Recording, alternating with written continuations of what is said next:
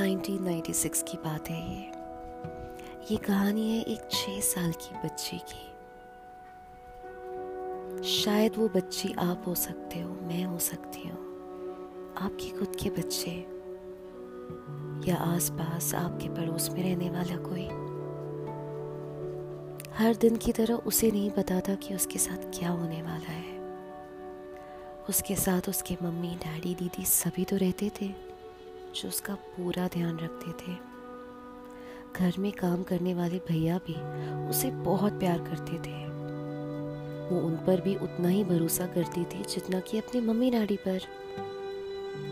पर एक दिन जब उसकी दीदी स्कूल में थी, उसके पापा टूर पर गए हुए थे और मम्मी बस नीचे सब्ज़ी लेने के लिए गई थी। वो चुपचाप बड़े आराम से अपने डोनाल्ड डक को हक करके अपने कमरे में सो रही थी। लेकिन तभी उसे लगा कि उसके ऊपर जैसे कोई आ रहा हो। डर कर उसने अपनी आँखें खोली ही नहीं। वो उस खुशबू को पहचान सकती थी। वो समझ गई कि ये तो घर पे काम करने वाले भैया हैं, जिस पर वो पूरा का पूरा भरोसा करती थी। पर वो क्या कर रहे हैं इसके साथ? उसने अपनी हाथों को अपने चादर के अंदर समेट लिया। वो चीख कर अपनी मम्मी को आवाज़ देकर बुलाना चाहती थी। वो चाहती थी कहीं से तो उसके पापा आ जाए।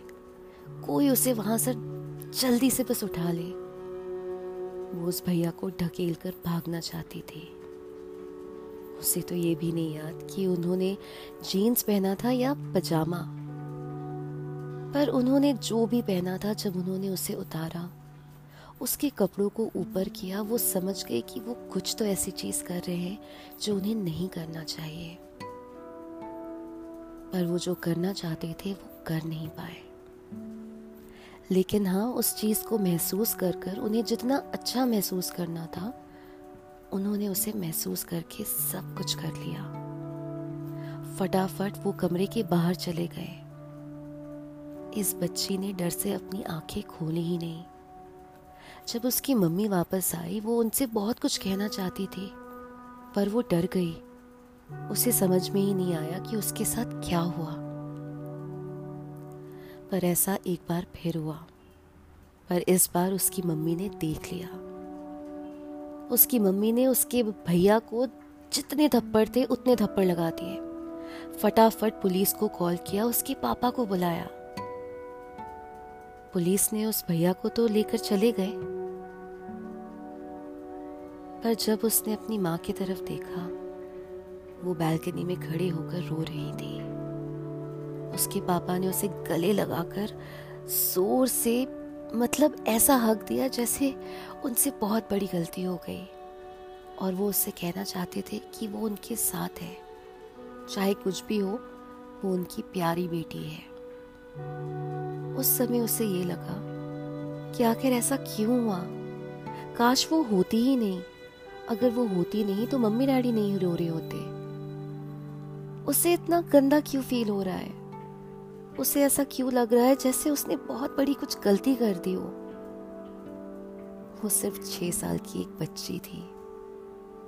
इस बात को समझने में उसे कम से कम बीस साल लग गए कि जो भी हुआ, जिसने जो कुछ भी करने की कोशिश की, उसमें उस इंसान की गलती थी, ना कि उसकी।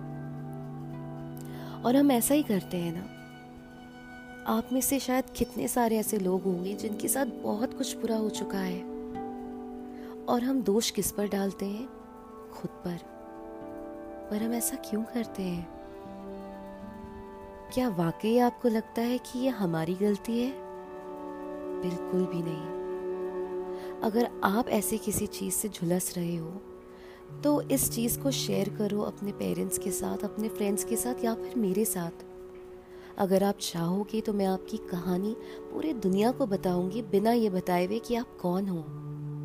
या फिर आप अगर अपनी बातें बस मुझे बताना चाहते हो और नहीं चाहते कि मैं किसी को भी बताऊँ, मैं वो भी करूँगी।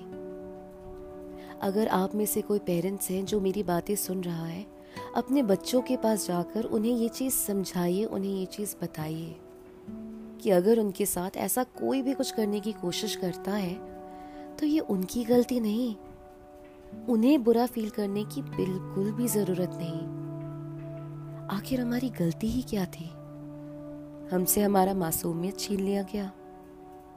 या फिर हमें बड़े आसानी से बोल दिया गया कि तुमने कुछ गलत किया होगा? दुनिया कुछ भी कहे, मैं आपसे कह रही हूँ, आपकी कोई गलती नहीं।